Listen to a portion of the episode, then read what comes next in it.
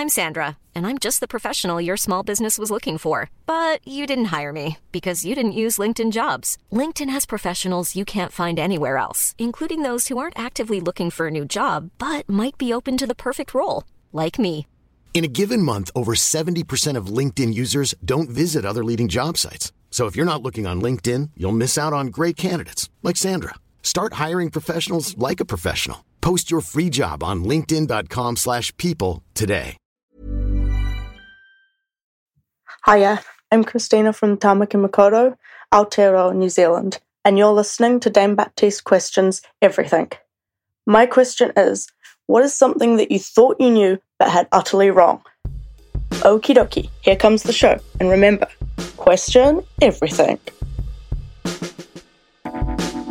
Hello, everybody. Welcome to Dane Baptiste Questions Everything, a podcast where myself, comedian, writer, and occasional actor Dane Baptiste, my producer friend Howard Cohen, aka The Hizzer, Hello.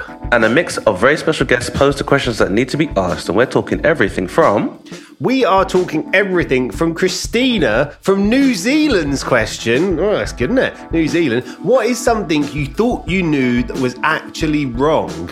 Now that's that's quite a clever question. Uh, good question. Makes me think about how I used to not like olives, and then I re- and then in later life, I re- not particularly profound one. That one, I'd say, but you know. So it's just a slight change to your palate is the only thing you've been wrong about, Howard. Well, I didn't like the didn't like the stones. Didn't like the stones, but the olive without the stones. Whoa, love an olive. Probably not what you were looking for, Christina. I imagine was my changing life of olives, but you know, there you go. Um, so I would say, I mean, there, I mean, there are so many things, but I'd say probably one of the biggest things would be I thought I knew that Pluto was a planet in our solar system, and then found out it most definitely wasn't. Um, which is very interesting, and I think it's, uh, and because of that, Christina, it's taught me the virtue of le- being open to new ideas, and that uh, most truths are matters of perception, perception, and also facts can be retested, especially scientifically. So you can always you can always measure theory again. Hmm. There you Um, go, so, yeah. Christina. Hope that answers your question. Uh, and suffice to say, on this podcast, we ask and answer all the questions, don't we, Dave? Absolutely. And at the time that we answer them, we usually think they're right, but we're open to them being wrong as well. With that being said, if you do like the show, please rate and review it on Apple Podcasts or follow us on Spotify and you'll never miss an episode. Or you can subscribe to us on Acast, the world's biggest podcast network, where you can hear all of the very special questions being asked and answered by our very special guests. With that being said, on today's show is a British political commentator, policy advisor, and campaigner. He is the senior fellow at the Research Institute Policy Exchange, a centre right to right wing think tank. He was the Brexit Party candidate in Broxtowe, but dropped out to support the Conservative candidate and has also held various positions in political organisations and campaigns, including Defund the BBC, Unite to Leave, and the Conservative Way Forward.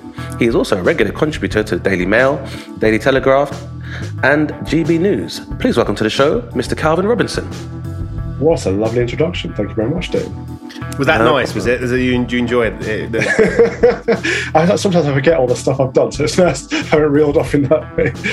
Well, I feel like yeah, you should have uh, have have your work chronicled, um, and uh, I guess depending on who, on depending on, on whose ideological or political disposition celebrated. So it, it varies from person to person. Yeah, Um, not, not all of our listeners are going to be high fiving about those things there, Calvin. I think, but that, that's why you're here, right? That, that being said, that being said, I should probably include Calvin, and I'm sure you'll be fine with this. Um, also, devout Christian and uh, man of God.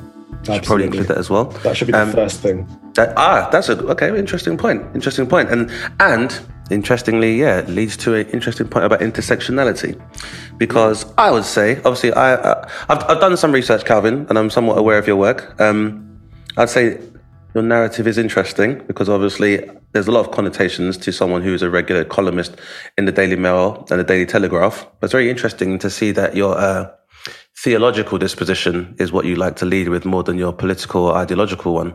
Yeah, absolutely. Have you always been a, Have you always been a Christian? Um, I haven't always been a Christian, no. Uh, well, not in the way that I am now, at least. Um, I've always um, been in search of my faith. I've always it's been a long journey. Mhm. It took me a long time to get here, but I've always been. I don't like the word spiritual, but that's I suppose that's the best way to put it. I didn't have an organized religion uh, for for all of my life, but I've always you know prayed and all of that. But I do try to center my life around my faith. I think you know, you mentioned intersectionality and you know, identity is a very prevalent thing at the moment. The core of my identity is Christianity, and everything else comes after that. And I try to, you know, my politics, my uh, whether what kind of music I listen to, everything comes from um, my trying to organize my life towards living a life in Christ, um, which is why I always find it fascinating when people say it's you know right wing or center right wing or whatever. I'm not. I'm just trying to live by Christian values. And, mm. and you know, you listed off these these uh, newspapers that I've written for. Uh, you know, they don't dictate the, the papers don't dictate my po- policies. It's more like they are the, they just happen to be the ones that are most open-minded. I've written for the, the guardian only once but you know p- mm-hmm. papers on the left don't tend to be as open-minded or want to hear from a broad spectrum as papers like the telegraph and the daily mail. That's, that's what i find anyway. Interesting. Yeah, interesting point and fair enough. Um, and i mean i would say as well so far as the uh, landscape uh, as i say the editorial and uh, discursive landscape of podcasts I imagine you may have encountered the same kind of adversity as well. Um, we make it a point of principle and question everything to do what we say on the tin, which is question everything. And uh, as I said, um, friends and uh, colleagues have both recommended that we uh, invite you to conversation. So, um, so with that in mind, it's probably time for a question, isn't it, Dane? As the uh, as the format of this show dictates. Thank you, Howard. A very polite way of saying that I've spoken enough. And uh, no, Calvin, uh, the floor is uh, yours essentially. Um, as our esteemed guest, we invite you to ask the first question, which can be any question you'd like, which Howard and I would like to discuss with you for about 15 minutes. Howard would then like to also pose you a question, which we'd like to discuss at the same time. And um, in straight linear fashion, I would like to do the same thing and pose a question to you to discuss for 15 minutes. And following our discussion, um, if it would please you to tell um, our listeners where they can find out more about your work and narratives and see more of the dimensions to the God loving and fearing Calvin Robinson. How does that sound? Sounds good to me. Cool. Well, the floor is yours, sir, to ask the first question.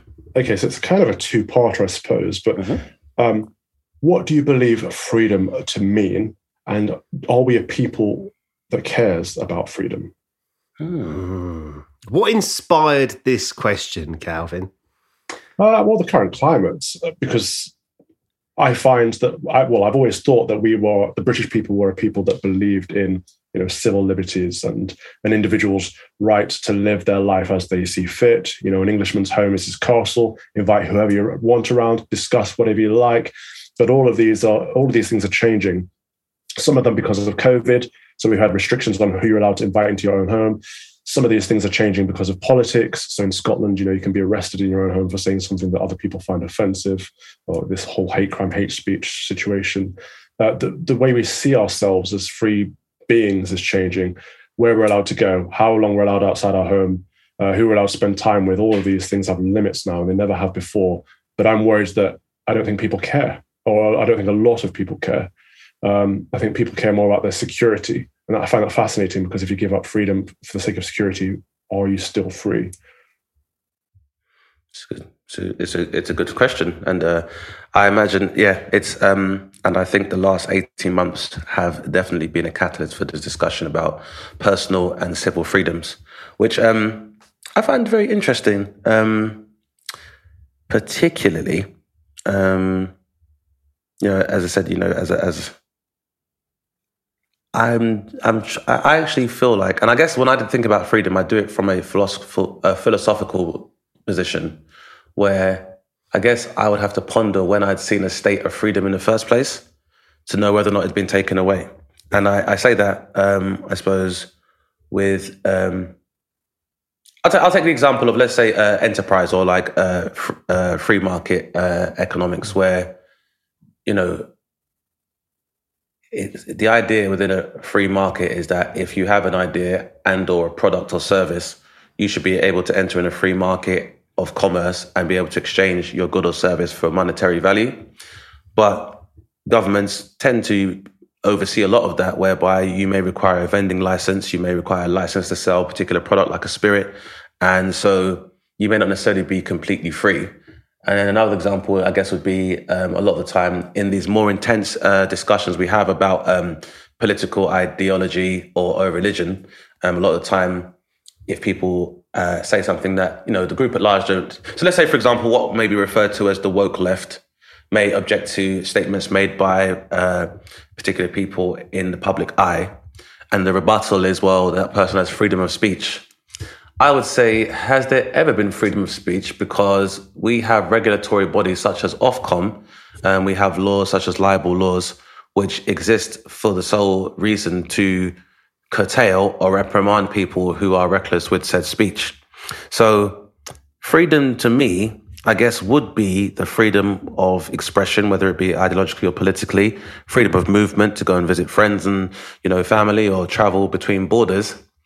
But I'd say that I don't know if we've ever had a state of freedom because the freedom of movement is obviously curtailed by the fact that we have border forces and border controls, which means that you can't freely move between countries.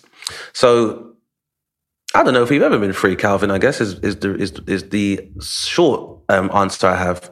Um, so, did you do you would you have examples where you could see? Uh, I guess more. I mean, utopia is a big a bit of a reach, but would you could you describe a state whereby you would say you, you've observed what would be the closest things to individual and civil freedoms within a society or a country? Yeah, so I would say we've always been free. You know, you mentioned we can, have we ever been free because we have borders? If we didn't have borders, we wouldn't have countries. So if we didn't have countries, we wouldn't have freedom because we wouldn't have laws. We wouldn't have laws of the land. And the reason we've always been free in this country is because the law of the land has, by default, been common law, in that you're free to do whatever you please unless it's explicitly curtailed in the law. Uh, which is opposed to countries like America, where you're, you're, free to do what is said in law. We, we have the inverse system. So I've, I've, said I think by default we've always been free, and more and more now, probably probably over the last five years or so, we've seen d- different freedoms being adjusted uh, for the sake of uh, always well intentioned for the sake of good things. Like you just mentioned, um, not wanting to libel someone or not wanting to cause offence. And we've we've gone down a slippery slope of well, what does offence mean? What can be said? who who who decides what's hurtful or harmful, um, who decides what we're allowed to say. And you mentioned Ofcom as well. I, I think they're a very dangerous body.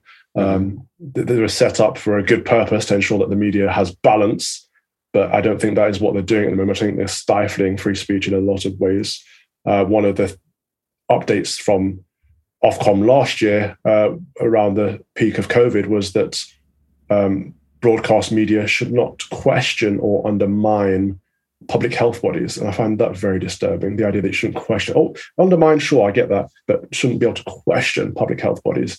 Um, it's this idea that there's one, one approved narrative, we almost follow it, whether that's the government narrative or it's the social narrative around sex, gender, race, whatever. Uh, uh, it seems to me in, in, our society at the moment, all all aspects of our lives, there is a, an approved narrative that we must adhere to. And if you stray from it, you're cancelled or you're ostracized or you're a bad person. And I think you know you sound like someone who believes in open debate and, and, and uh, exchange of ideas and the free marketplace of ideas as well as goods. And I think that's important. We need more of that. But I, I think we're heading in the opposite direction. I think it's interesting that you've said a couple of times. Uh, uh, you mentioned country. Uh, and you know, kind of the laws of the, and I think that that that that is the actual problem or the kind of cause of a lot of the friction we're facing, which is there was a period for 20th century history uh, where being in your country was the predominant thing. But every day now, you are no longer in your country because of the internet. The internet has completely mm, uh, evolved our perspective on the world. You know, I've got nieces and nephews growing up with the internet, and that changes your landscape. Uh, it's an international landscape, right, Dane? Which which instantly shifts what you think is the the kind of the influences that you can have. Well, I'd, yeah, I'd say I guess digitally the uh, world's become smaller and borders uh, don't exist within a digital world. I, I, to think of a more physical, a tangible example as well. Um, uh, I'd say maybe former Yugoslavia, for example within that, as a larger nation, there would have been would there have been freedom of movement for Slavic peoples, and following the dissolution of Yugoslavia into smaller nations, and those borders being formed, those freedoms would have changed. But would the state of those people changed despite the civil or political unrest that led to them forming other nations? Because I, I, do take on board what you're saying about like borders, and if there was no borders, then you know people could move anywhere. But then I think if we are, and I guess I'm posing this as a question, if we are trying to approach a point where we do observe our most freedoms, how necessary are how necessary are borders in the sense that you know we live in a world of global capitalism and a global market where currency is able to move between borders without any kind of um, barriers other than maybe exchange rates and exchange markets. So, being that capital, capitalism is a system of labor uh, being used to generate capital, does it not stand to reason that if money crosses borders, then people must inevitably do the same in order to, you know, realize economic opportunities or exploit potential uh, free markets?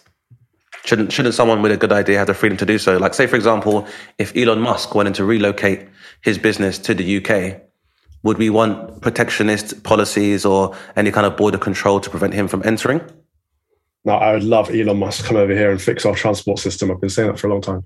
But we absolutely need borders, and borders are vital. Borders are so important because borders define us. Um, so you can only have a community if there is another. You cannot have a community without another. You're, we are defined naturally by the other. So that's how we understand what we stand for. So borders enable ha- us to have values, community, uh, engagement. Um, so, for example, British values we know are not universal. We know there are many places around the world that don't agree with our values of, you know, people, um, democracy, uh, rule of law, uh, tolerance of people with different faiths and non, um, people's right to live their lives as long as they see fit, as long as they're not harming other people. All of these things we we see as pretty much we take for granted. But there are lots of places around the world that do not support those values, and we we, we would have to name them. We would think them. Um, so borders enable us to define those kind of things and say actually everyone's welcome here, or certain people welcome here, as long as you say, as long as you subscribe to the values that we are adhering to. I think that's so good. Um, some countries manage to do it better than others. Um, look at countries like Japan, for example. Mm-hmm. Very clear what they stand for. It's very clear that if you go to Japan, you're going to live that way of life. Countries like Dubai, for example, you know their rules, you know their values. If you want to live there, you're going to have to follow those values. We, on the other hand, are a bit wetter around the edges on those, on those uh, enforcing those British values and encouraging people to integrate within them. Mm-hmm. Um, is there? Do you think there may be a reason for that? Um, for example, I'd put to you as a as a practicing Christian and a devout Christian, um, the British Isles as a landmass would have been historically uh, Druidic and uh, pagan in some of its beliefs, and Christianity would have travelled here through the uh, spread of the Byzantine Empire and uh, and Saxonic tribes who would have brought Western Orthodox Christianity to the country. Had they been limited to borders, would we be able to observe being a Christian nation like we are now?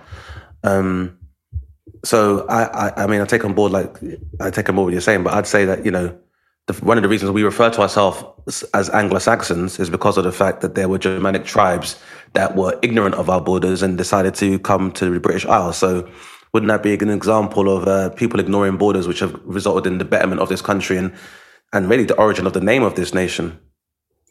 Um, well, I mean, our history isn't about people ignoring borders; it's mostly about people invading borders, isn't it? Um, we've had we've had lots of invasions over the years, and that's why we've become the the mongrel nation that we are. And there's nothing wrong with that. But mm-hmm. I think we, we've passed that stage of countries taking over other countries. That's that's a bygone era uh, for the most part, and it's still happening somewhat in the east.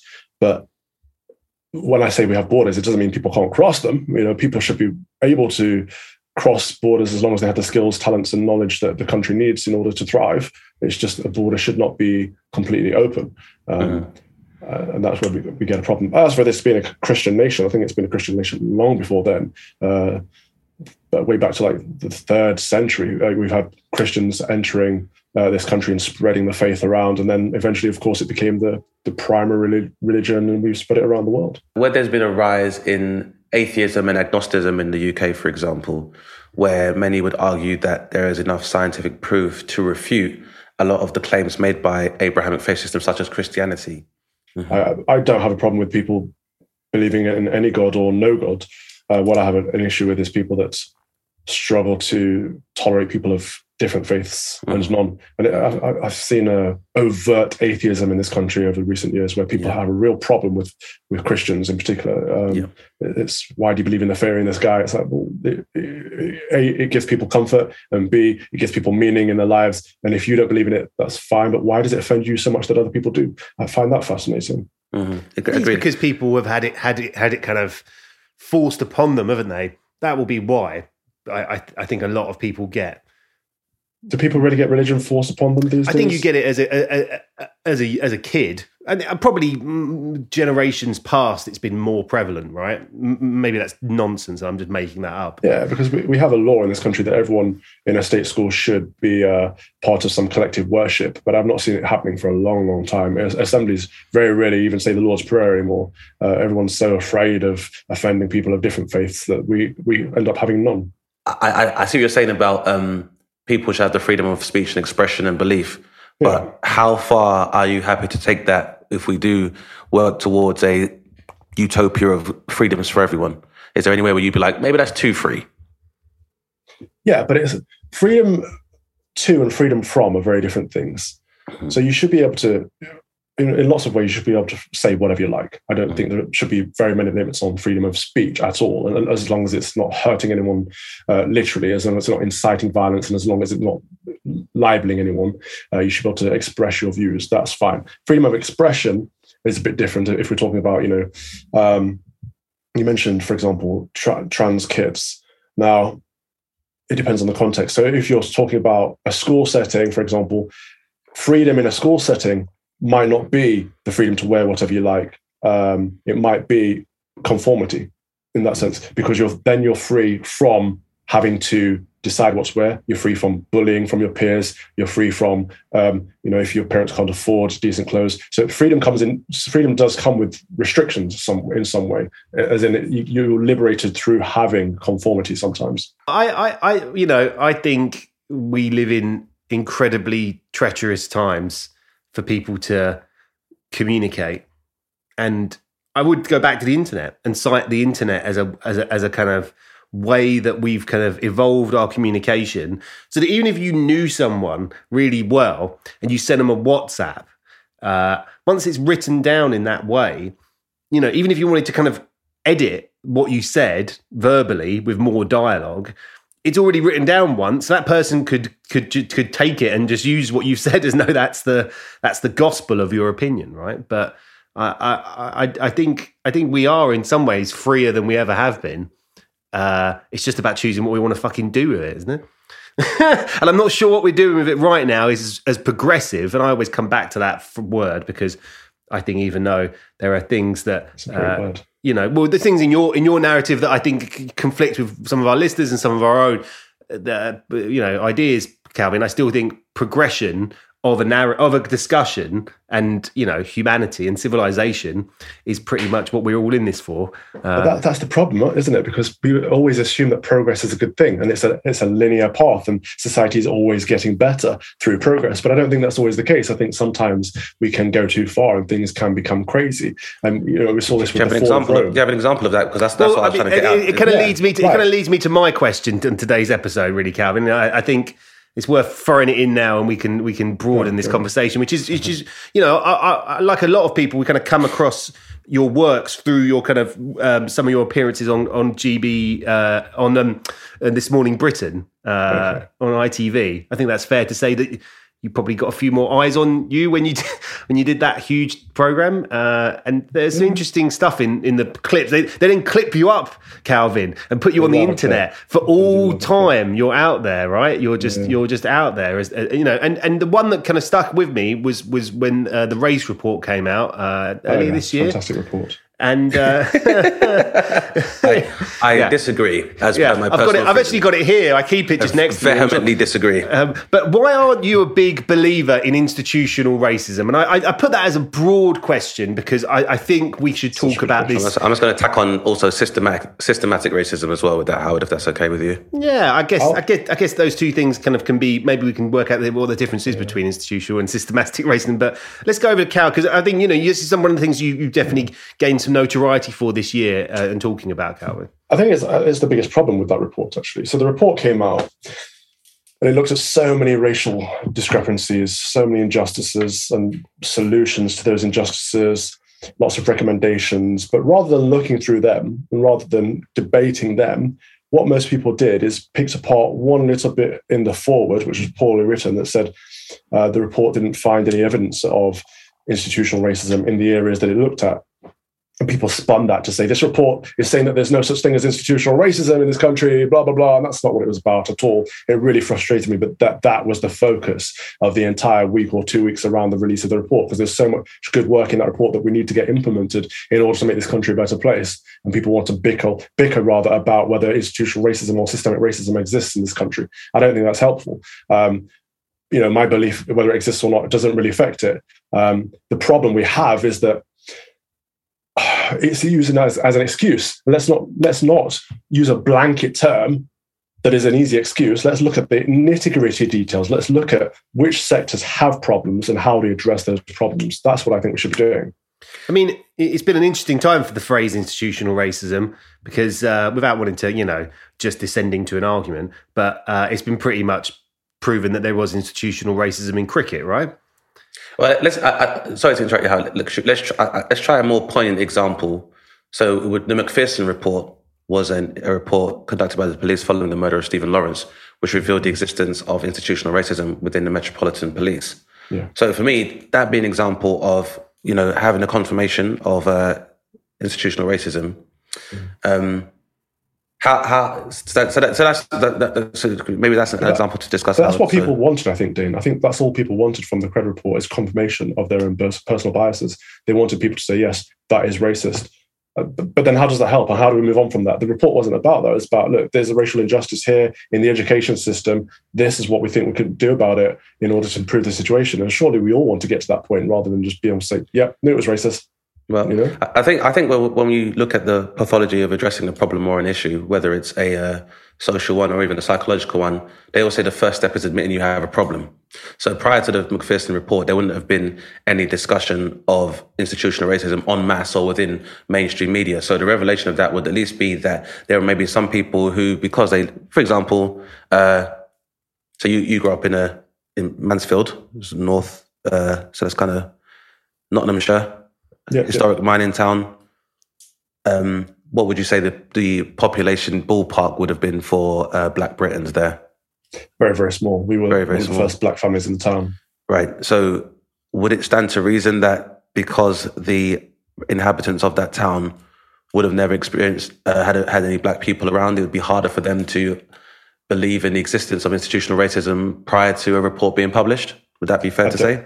I don't think it would have affected them, to be honest, in that in that in that sense. Do you think that's so you, that's that's my problem? That people in the so if I was using my town as a specific example, I don't think the term institutional racism would have been helpful in any way in in that context because it would have meant nothing to them.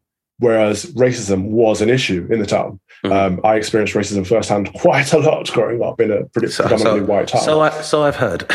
yeah, but I don't think that's. A, I don't think it's as easy as saying that there was. Would you, would you say that's, is, that's institutional? If, if there's an entire town that maybe holds racist beliefs or aggressive beliefs, but, but that's it. I wouldn't say the town was racist. I wouldn't say the entire town was racist. I would say the many ignorant people within the town that were racist towards uh, people that were different to them, and you find ignorance everywhere. But it doesn't make it doesn't make an entire town racist. And I think it's a very lovely town. I, I've still got family there, so I wouldn't denigrate the whole. You know what I mean? But aren't there levels to racism, and isn't that kind of what makes this kind of you know the the the, the slight kind of denial that you had about it on the you know the the way you approach talking about it kind of so controversial because. You know, I've not had any denial about anything, so I'll, I'll take that with point of contention. But I do think, look, if, if an institution is institutionally racism, racist, it will be set up in a way that it's harder for people of ethnic minorities, or there are more hurdles for ethnic minorities, or there's or there's more negativity towards people of ethnic minority status. Like British, uh, like the cricket board, yeah. So that would be the, that would be a definite thing where it's going to be proven very quickly that, because the that evidence. Would be a good example. Yeah, that, that that is a good example. Or, or, or yeah, or an example would be like seventy percent of all business loans that are applied for by Black Britons are rejected. No, that would so, be a poor example. And why would why would it be a poor example? Because this this is the this is the core premise. This is the thing that we get a lot is that a racial disparity is not proof of racism, right? So we saw this all throughout. You know, the, I'm sure you've heard the example I use many times, but people always say to me because of the CRED report, people always say, "Well, uh, in the NHS." Black mothers are more likely to die in childbirth than white mothers. Therefore, the NHS is institutionally racist. And we, when we take a statistic like that and say because there's a disparity due, uh, due, to race, it means that there's racism or the institution is racist. That doesn't help because it's it's incorrect. The NHS is not institutionally racist because of that. It might be because of other reasons, but it's not because of that. Likewise, I often say, well, actually, if you're a white cancer patient, you're more likely to die than if you're a black cancer patient. I don't think that cancer doctors are treating black patients different to white patients and giving them better treatment. I don't think that that's that doesn't work with me. The logic makes no sense. So therefore, we have to look at the disparities further rather than just a surface deep level and point a finger. And where and where, if you go further, does it take you? Exactly. So most of the time, most of these disparities come down to demographics. So whereabouts in the country you are, uh, wealth and class have, are massive factors. So so the, the disadvantage. There's never been a faster or easier way to start your weight loss journey than with PlushCare. PlushCare accepts most insurance plans and gives you online access to board-certified physicians who can prescribe FDA-approved weight loss medications like Wegovy and Zepbound for those who qualify. Take charge of your health and speak with a board-certified physician about a weight loss plan that's right for you. Get started today at plushcare.com slash weight loss. That's plushcare.com slash weight loss. plushcare.com slash weight loss. I'm Sandra, and I'm just the professional your small business was looking for. But you didn't hire me because you didn't use LinkedIn jobs. LinkedIn has professionals you can't find anywhere else, including those who aren't actively looking for a new job, but might be open to the perfect role, like me. In a given month, over 70% of LinkedIn users don't visit other leading job sites. So if you're not looking on LinkedIn, you'll miss out on great candidates like Sandra. Start hiring professionals like a professional. Post your free job on linkedin.com slash people today. Areas have much uh, more problems with NHS, with education, etc., for everybody, not just people of ethnic minority status. But then you look down at the demographics, you see actually, well, there are more people of ethnic minority status in these deprived areas in the cities, and then you have to look at the, well, why is that the case? So every time you look further, there's a there's a new bit to it that needs addressing, and another piece that needs fixing. These those puzzles are deep. You know, nothing in our society is as simple as saying racism, and if it was, it would be much easier to fix by now. But what that does is it gives people an excuse, and this is the problem because once people have an excuse, they don't have to work for themselves because they're, they're passing the blame on to something else. And life is very, very tough. Life is very, very difficult. We never get where we want to get in life. We never achieve all the goals we want to achieve in life. So if there is an easy escape clause to say, yeah, it's that's why, because you know the white man kept me down. That system is against me. I was never going to make it. then people are going to be held back, and I think that's a shame, a great shame. I agree, but then I would say, going back to the previous discussion we had about borders, then is it stand to reason that maybe if uh, the white man wasn't able to penetrate certain borders or invade them, then, for example, indigenous Africans would be able to take advantage of the resources that are native to their own lands, for example. I don't see how that's relevant to today at all, and that's that's. Well, I mean, you know, a lot of that is we go back far enough. You go back far enough, you can say, well, this person invaded that person, that country invaded that person. You know, everyone goes back to well, the white man did this and slavery that, and we, you know, we don't talk about actually. It was there were many African tribe leaders that were uh, enforcing slavery a lot longer in Africa before before the white man even turned up to the continent and continued throughout. Are we, but then we're, we're, confusing indentured but, servitude with chattel slavery because, for all, example, part of, that, part of the well, I know, but I'm saying in relation to that would be the fact that that's relevant to us well, today. Well, the fact that following the end of chattel slavery, all taxpayers, both black and white, would have had to continue to pay compensation up until as recently as 2017. Now, I would argue that if I, while I want to not remain blaming uh, chattel slavery for any shortcomings I may have in my life, I think it stands to reason that if I wasn't subject to a policy whereby I had to pay the captors of my ancestors for them losing slaves, I probably would have had a more capital to begin my life with. I think it's fair to that's, say that's a that's that's not true, and it's a negative spin. I think it's a fantastic thing that this country was instrumental in ending slavery on a global scale. But that's um, also but that's also not true. That because no, no, it's absolutely we it cost I mean, this country a lot of money, a lot of men. But, but, but, that's, not, but, that's not that's not but that's not true though. That this hadn't just instrumental in ending slavery. I'd say there are several other factors. For example, the Haitian Revolution, industrialization, which should have led to the end of slavery. And I'm saying, following that, like me still paying or my family still paying compensation to lost these victims when I've had no direct benefit from that up until 2017 doesn't really sound like a progressive policy that would allow me not to blame the white man if he's still taking my money. You know, you yourself have you said you've campaigned for defunding the BBC, which is tax funded. Well, you know, that's another example of, you know, tax funding the progress of another person who's in a higher socio-economic group to myself, who probably doesn't need the money Whereas, you know, if I was able to keep that money, I probably would have done better with myself and have less people to blame, is what I'm saying. I think tax, I'm all for less tax for everybody. I think tax is a bloody disgusting thing. It's terrible. But I don't see how Well, you yeah, have but, that's, issue but, with- that's, uh, but tax, taxation systems also like universal taxation systems would have arguably been another way to oppress, you know, like you mentioned, working class minorities or people from impoverished backgrounds. So I think it does stand to reason that, like with uh, regressive institutions, whether it, they are a result of racism or classism, if those do inhibit the personal or economic progress of a group of people, that's the reason they're going to be held back. So it's not really blaming the white man, but it's still a policy which, irrespective of race, has held a lot of people back. Isn't that not fair to say? No, I don't agree at all. How come? Not whatsoever. Well, I mean, the policy you're talking about, in particular, in that there was massive payments to end slavery. I think it, I think that's probably a good thing if we're if we're stopping slavery. I think that's probably a positive for for the world and for this country. Uh, it cost us a lot of money, but we did it because we had to do it.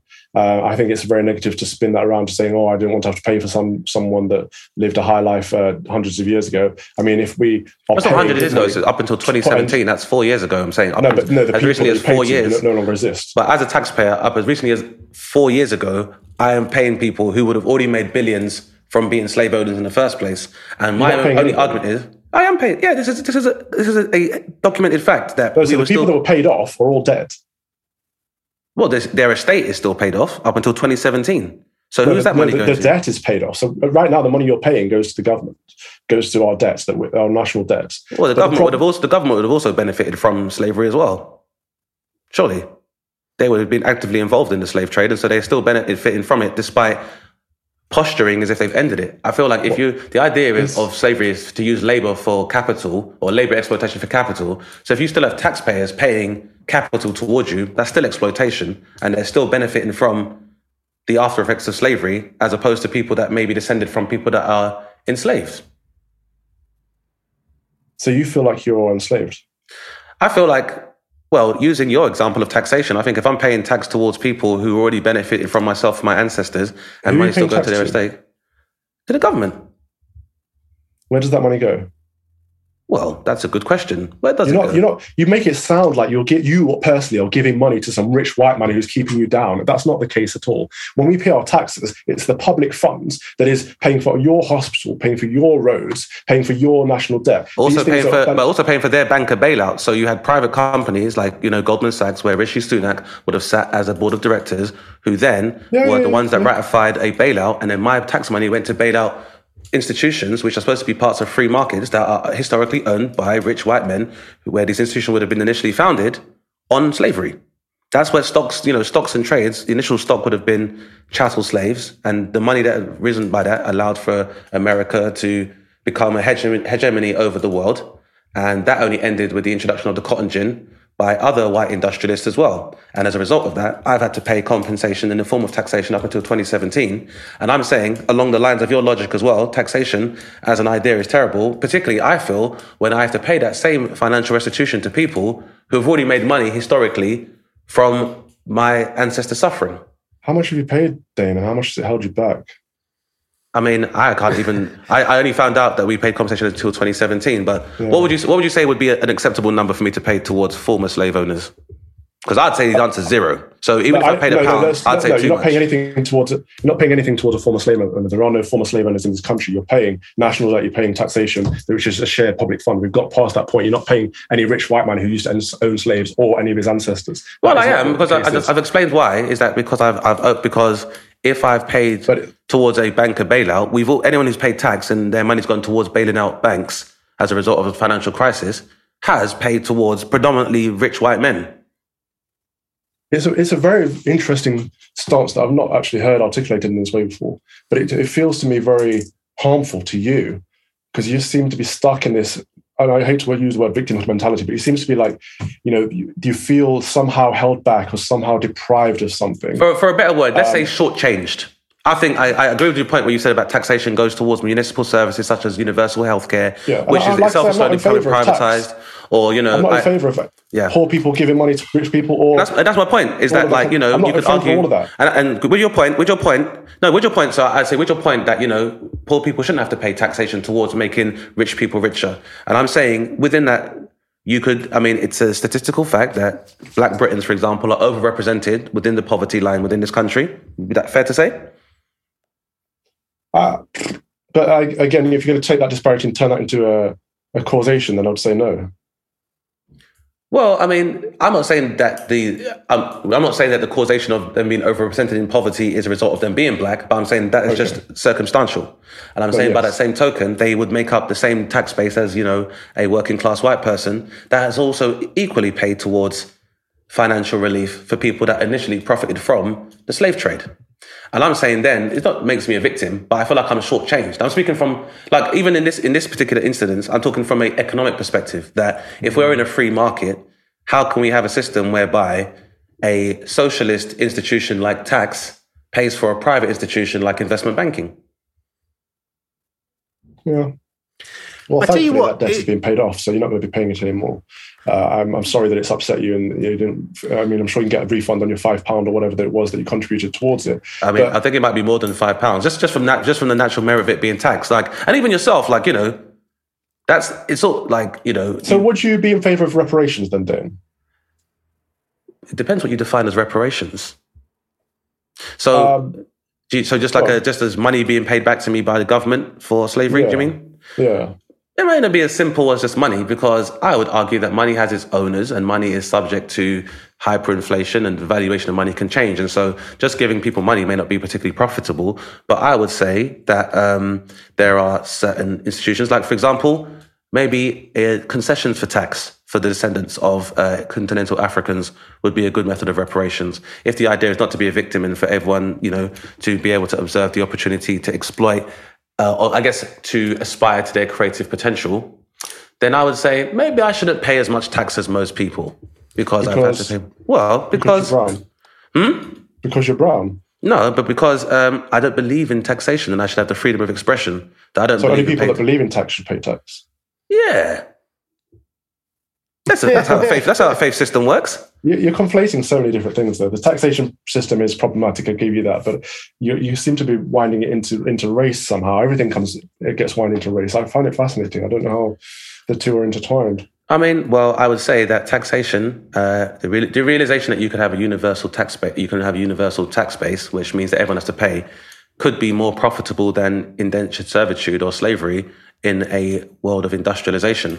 So that's the way I'd say they, they conflate is that I imagine at some point those people who have been initially profiting from labor exploitation of slaves and chattel slaves. Uh, with the rise of industrialization, it meant that there were machines and automation that could do the job uh, for longer and better than your former chattel slaves. And I think a lot of governments would have realized that if they have everybody paying tax en masse, it would have probably resulted in being even more profitable than um, indentured servitude in the same way that that still allows, that continues to exist alongside um, the penal industrial complex, for example. So the reason why I guess they all conflate is because I guess this is all based, it's all predicated on the idea that chattel slavery was the basis that allowed for the West to rise as a capitalist superpower, economic superpower through capitalism. Because of all the free labor and all of the capital that came in, it means that all of these financial systems that have followed in the West are all linked to what the benefits that slavery provided for enslavers. So I guess that's why it kind of conflates. Sorry, and Dane, I was just going to say this is a, uh, probably an opportune moment to pose your question, which is uh, you know this narrative of this episode is is, is intertwined, and I, I know you were kind of going to ask something that I think feeds into what we're discussing here. Just following the, the previous question, you've said that you know it, it appears that I'm kind of uh, angry, or, or does appear to have a issue of victimhood as a brown person, which has affected my opportunity for economic progress or to realize my human potential. And that, you know, these shouldn't be drawbacks to my personal progress.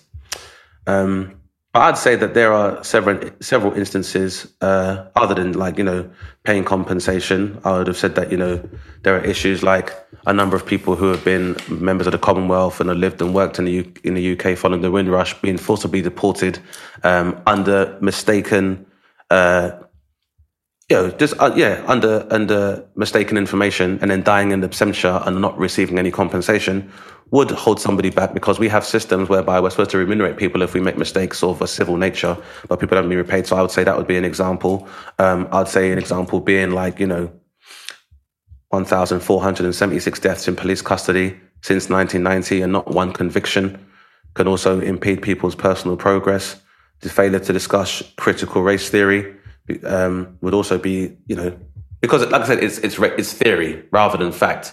So the, the, lack of willingness to discuss critical race theory seems questionable and kind of regressive because it should, you know, based on the first discussion we had, freedom of expression would mean if people want to expunge a particular theory, they should have the freedom to do so.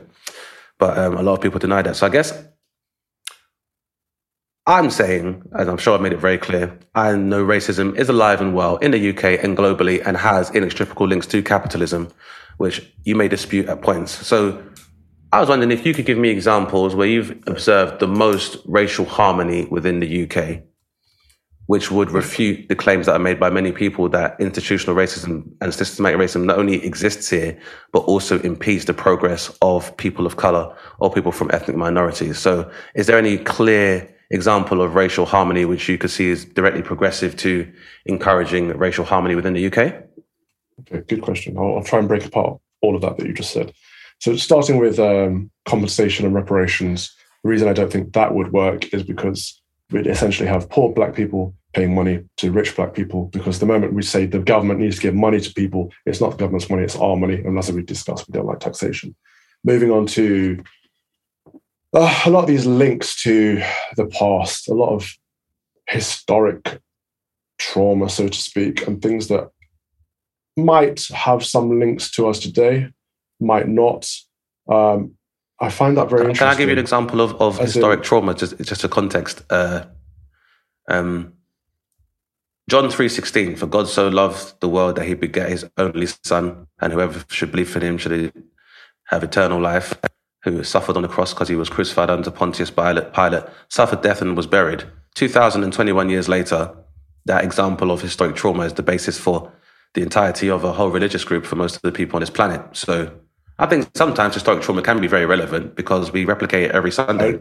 Only when you use it for good. That's the problem. When you when you stick with it and use it for negative, use it for an excuse, use it to hold you down. That's the problem. A lot of this is about holding people back. So a lot of it is. So the examples you use, for example, Windrush, that was a terrible government policy. It was disgusting, a massive mistake. I think they've apologized for it. They should do.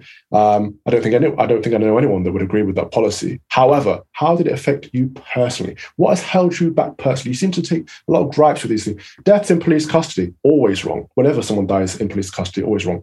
White men tend to die the most in police custody. It's not an issue of race. It's an issue of injustice, and we should all be fighting for injustice critical race theory, this inability to discuss it. I think all we do is discuss critical race theory. I've discussed critical race theory more in this past 18 months than I have anything else, to be may, honest. May, may I ask your definition of critical race theory, just so we have context?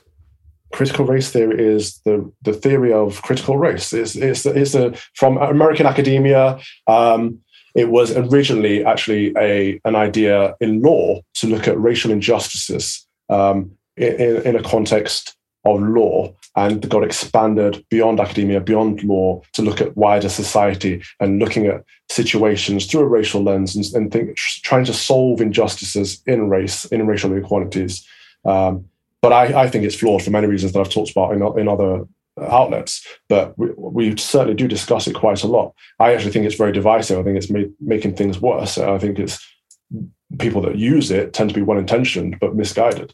Um, do you think that same kind of uh, kind of variance on the understanding of or the expression of the theory is very similar to like denominations of the church, for example, because you have Catholics, you have Protestants, you have Lutherans, you have Jehovah's Witnesses, you have Seventh Day Adventists. Even though they may have variations on the theory of on variations on Jesuit theory, I'm sure you'd argue that as long as they, they do believe in centered God and Jesus Christ and their beliefs, they still have the right to exist. Is that not fair to say? Everyone has a right to exist, sure. Oh no, the, the ideology to exist and to be able to be examined and expressed. I've, I feel I've like never said we shouldn't examine it. Never said we shouldn't. Uh, so you think critical it. race theory would, can still exist in academic institutions and should be discussed? It should only be discussed in academic institutions, in my opinion. But I think um, that's the only um, place it's been discussed so far. Like it's not. No, really it's been discussed all over the media. It's been discussed in schools. It's been discussed everywhere in politics, in the House of Commons. It's been discussed everywhere. To say it's only been discussed in academia is, is disingenuous. Disingenuous, wrong. But the problem with CRT is that I said it shouldn't be taught in schools as fact, and this is this is what the Equalities Minister said. This is what the Department of Education has said too.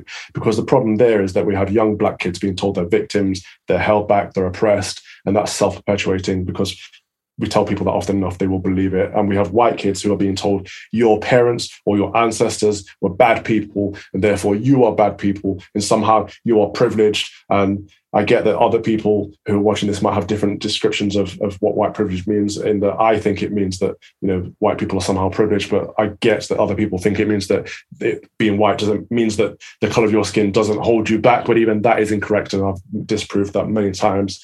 Uh, so all of this is very harmful. It's divisive. It's not helping uh, social cohesion, and that should surely be something we're all working towards. And you mentioned at the end of your question, do we have anywhere where we have social harmony in this country? I think in general we do have social harmony in this country. In general, it's a it's a multi ethnic country. Um, I, I happen to I spent 15 years living in London, and we have people from all backgrounds, all races, all religions getting on for the most part uh, quite well.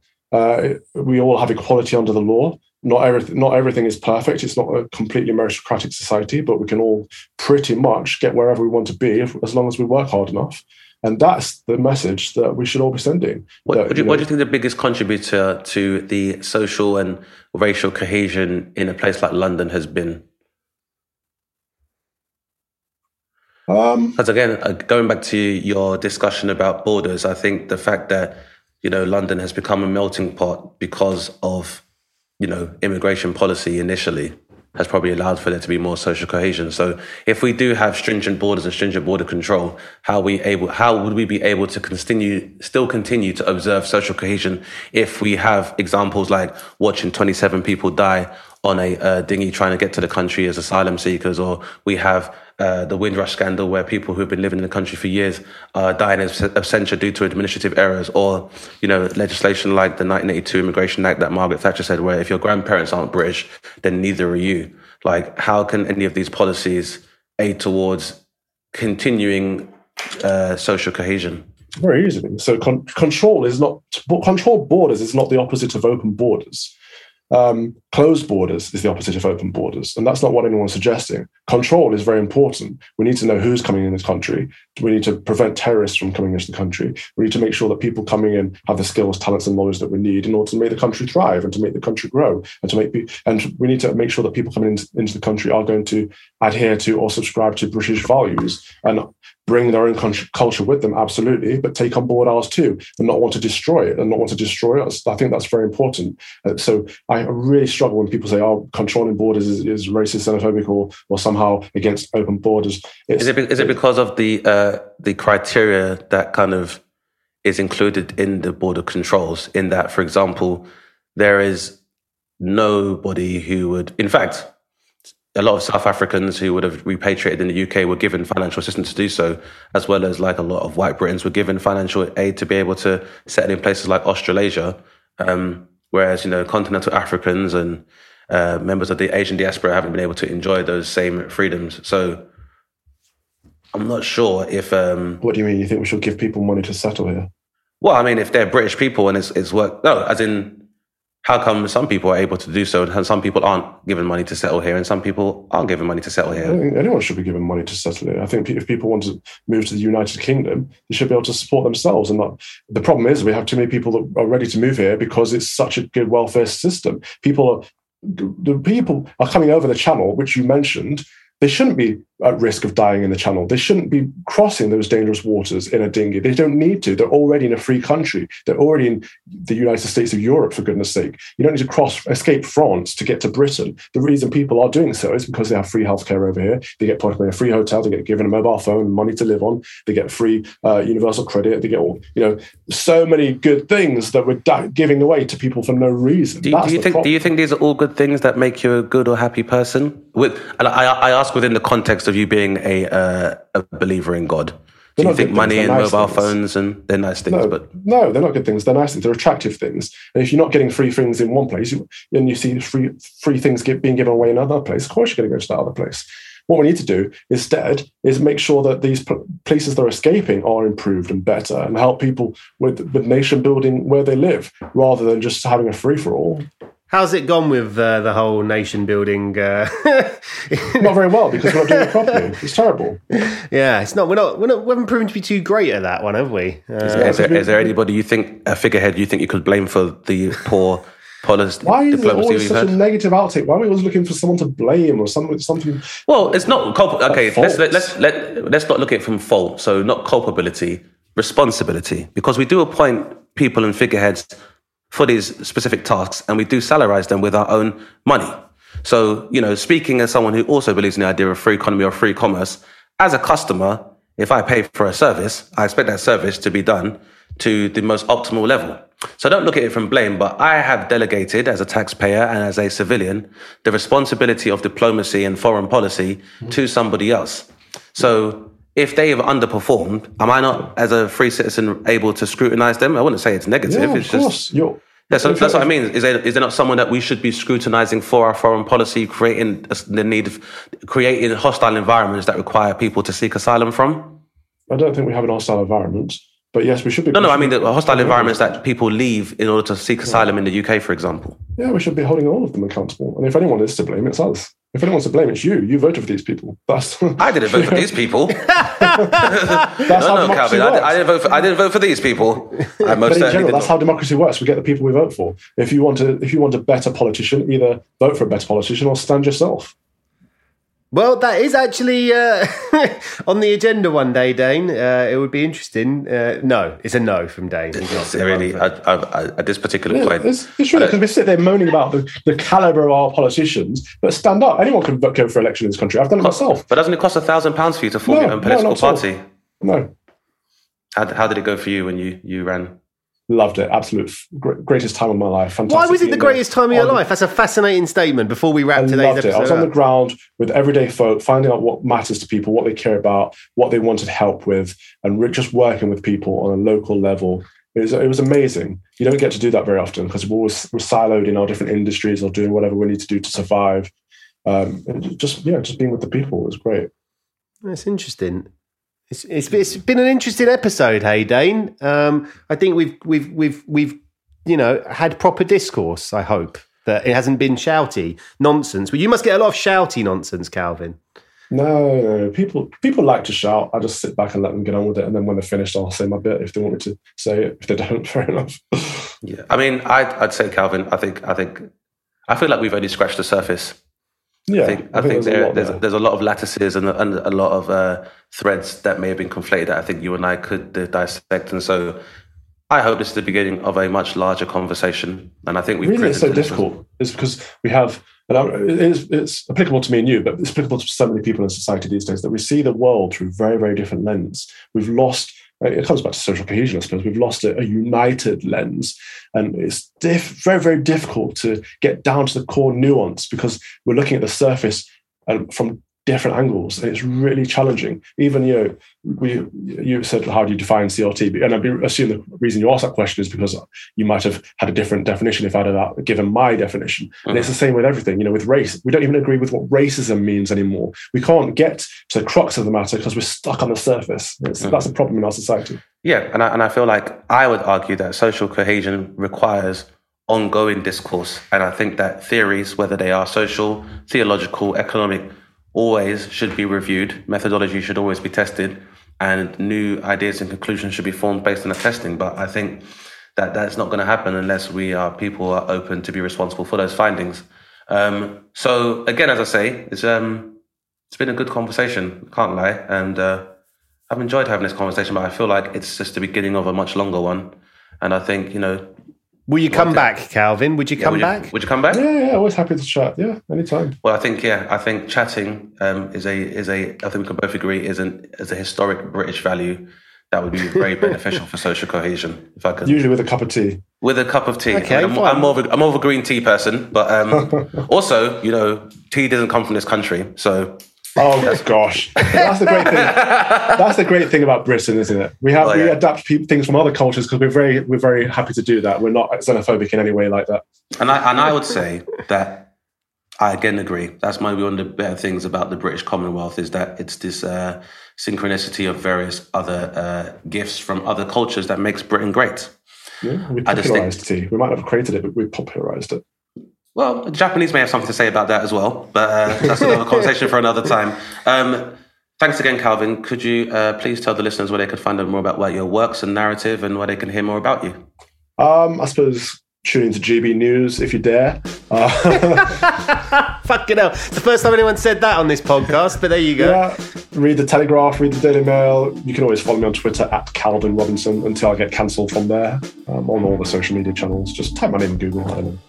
Oh, cool. Yeah, so check that out. Um, and I think, as I said, Calvin, I think it's been a very healthy discussion, but I definitely think it's one that needs to continue um, because I think, yeah, a lot of the time, uh, effective debate cannot be done in the space of 280 characters or within IG Live. So if you're willing, um, I think we should continue the discussion. Can we give a shout out to Katie Stevenson as well for making Yeah, it shout out Katie Stevenson for making it happen um, from the old school friend and stuff who did it for you. And uh, yeah, thank you very much, Calvin. Thank you. God bless.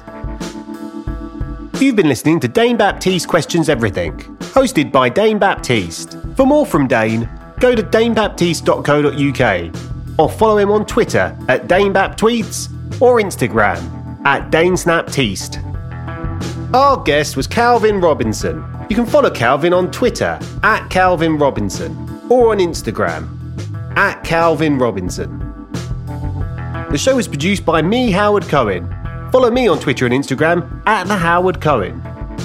The show is mixed and mastered by Audio Culture. You can follow Audio Culture on Instagram at We Are Audio Culture. Please rate and review the show on Apple Podcasts or wherever you listen to us. You can find us on Twitter and Instagram at DBQE Podcast. Thanks for listening, guys, and remember, question everything.